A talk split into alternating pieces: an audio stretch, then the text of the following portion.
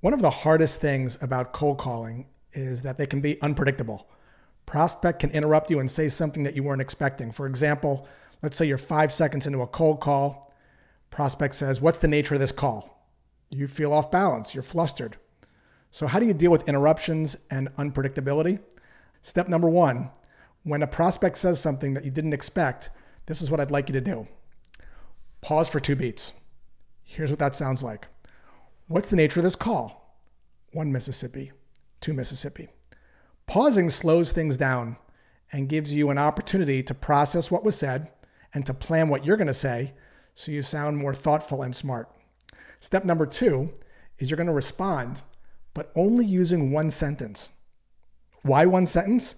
Because if you talk longer than that, you're going to sound like Ben Stein from that Ferris Bueller movie, Anyone, Anyone, and you're going to put the brains to sleep. So here's what that might sound like. Prospect says, What's the nature of this call? It's in regards to issues related to failed credit card payments. Now, notice what I'm doing here. I'm not talking about the product, I'm talking about the problem because brains pay attention to problems, but they don't pay attention to products. Products without problems don't have any value. And step number three, most importantly, we've got to pass the potato back. We've got to ask a question.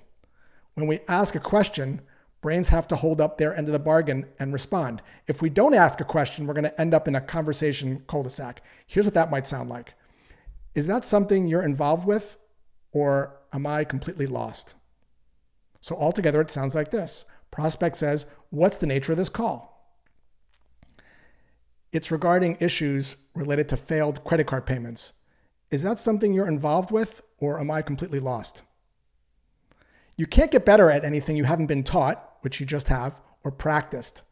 When you get your reps in and practice this, you'll notice that you'll feel way less off balance when prospects put you on the spot.